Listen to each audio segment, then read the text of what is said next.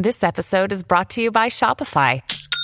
Forget the frustration of picking commerce platforms when you switch your business to Shopify, the global commerce platform that supercharges your selling wherever you sell. With Shopify, you'll harness the same intuitive features, trusted apps, and powerful analytics used by the world's leading brands. Sign up today for your $1 per month trial period at shopify.com slash tech, all lowercase. That's shopify.com slash tech.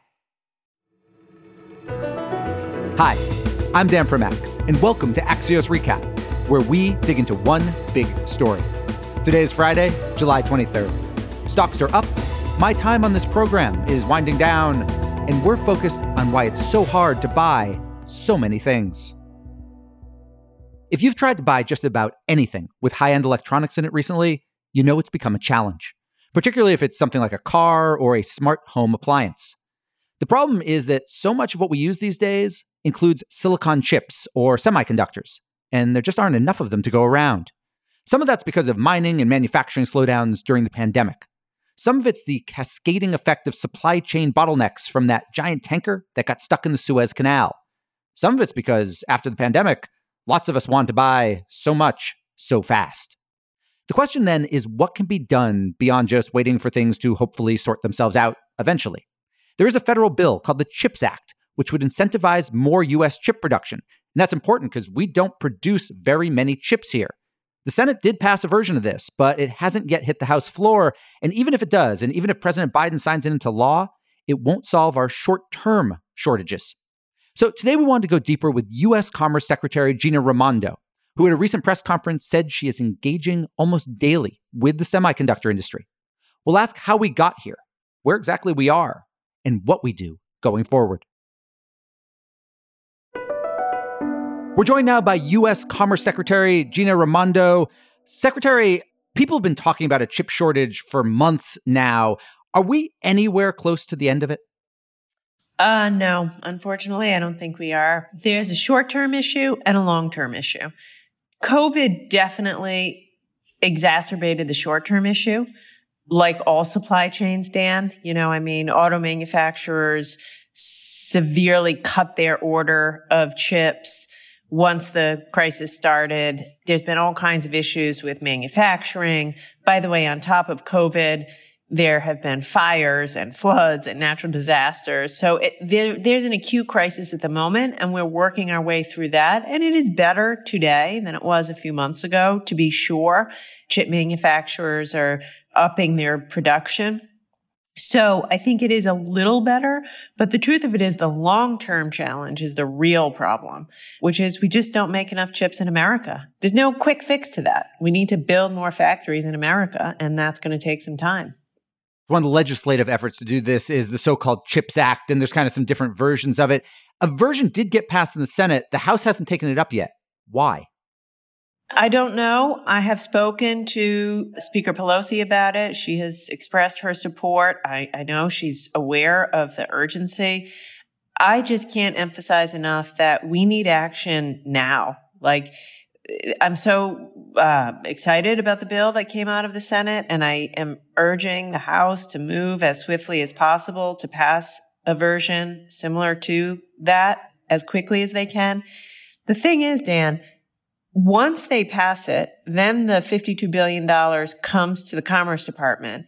Then we start the process of putting that money out to incentivize more manufacturing. And then that'll take a year or two to get these fabs up and running. So as far as I'm concerned, the clock is ticking and really has to happen. I can't identify much opposition in the House. I've talked to a lot of members of Congress. It just has to happen. Okay, so as you say, even if that was passed tomorrow, you're talking about a while until chips would actually, you know, come online and, and be able to get out the shipping door. What do we do in the short term for people and manufacturers who want cars and dish smart dishwashers and all of that? There's really no immediate easy solutions. I think that one of the things I've been working on, we've been working on is just bringing together suppliers and consumers and pushing on transparency. It's clear that there's not enough transparency in the supply chain. I think that there's not even a great deal of trust all the time in the supply chain. There's fears of Certain consumers are hoarding, buying more than they need, stockpiling.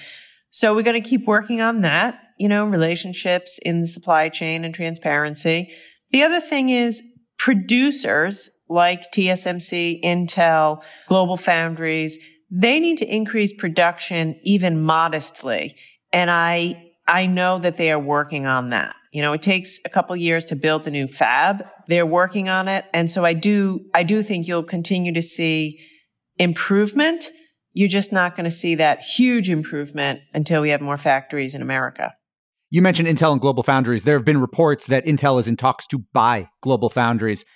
Is that a good or a bad thing when it comes to chip supply in the US?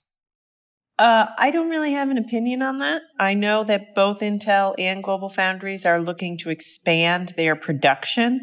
In fact, I was in Albany just the other day, actually in Malta, outside of Albany, which is where Global Foundries is. They announced a new fab, and that is a great thing. That I can tell you is a great thing. So expansion of those two companies is a great thing. Whether or not they come together, they need to decide that. Uh, right now, chip production is a lot of it is out of Taiwan and out of China. Uh, some of that could be subject to carbon tariffs that are in at least a version of the new infrastructure bill.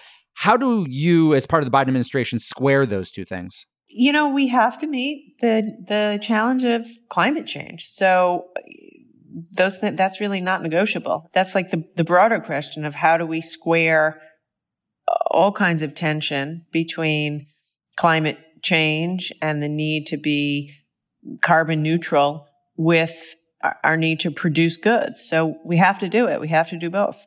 We've heard, you know, over the last 20, 30 years, we've heard a lot about America becoming energy independent. Does America need to become silicon independent? Uh, no, I don't think so. I don't think so. I think we need to rely on ourselves and our allies, and we need to have a diversification. Right now, we are utterly too dependent on Taiwan. That's that that concentration of dependency is a problem. But I think if what we need to do is increase domestic production and also production in Europe, in Mexico, in Canada, in our allied countries, and in America. The pro- problem now is we produce 0%, 0% of leading edge chips in America and we are dependent on those chips, the majority of those chips from one company in one country. You know, it's that concentration, which is a serious problem. Uh, obviously, the global chip shortage predates your time at Commerce, Joe Biden's time in the White House. What do you think is the most significant difference between this administration's approach and the Trump administration's approach to this issue? We're actually trying to do something about it. This is a problem that's been in the making for a decade plus. And I think the biggest difference is we are approaching it with the urgency that it deserves. If you stop to think about how much semiconductors underpin our economy, Dan, I mean, think about your daily life.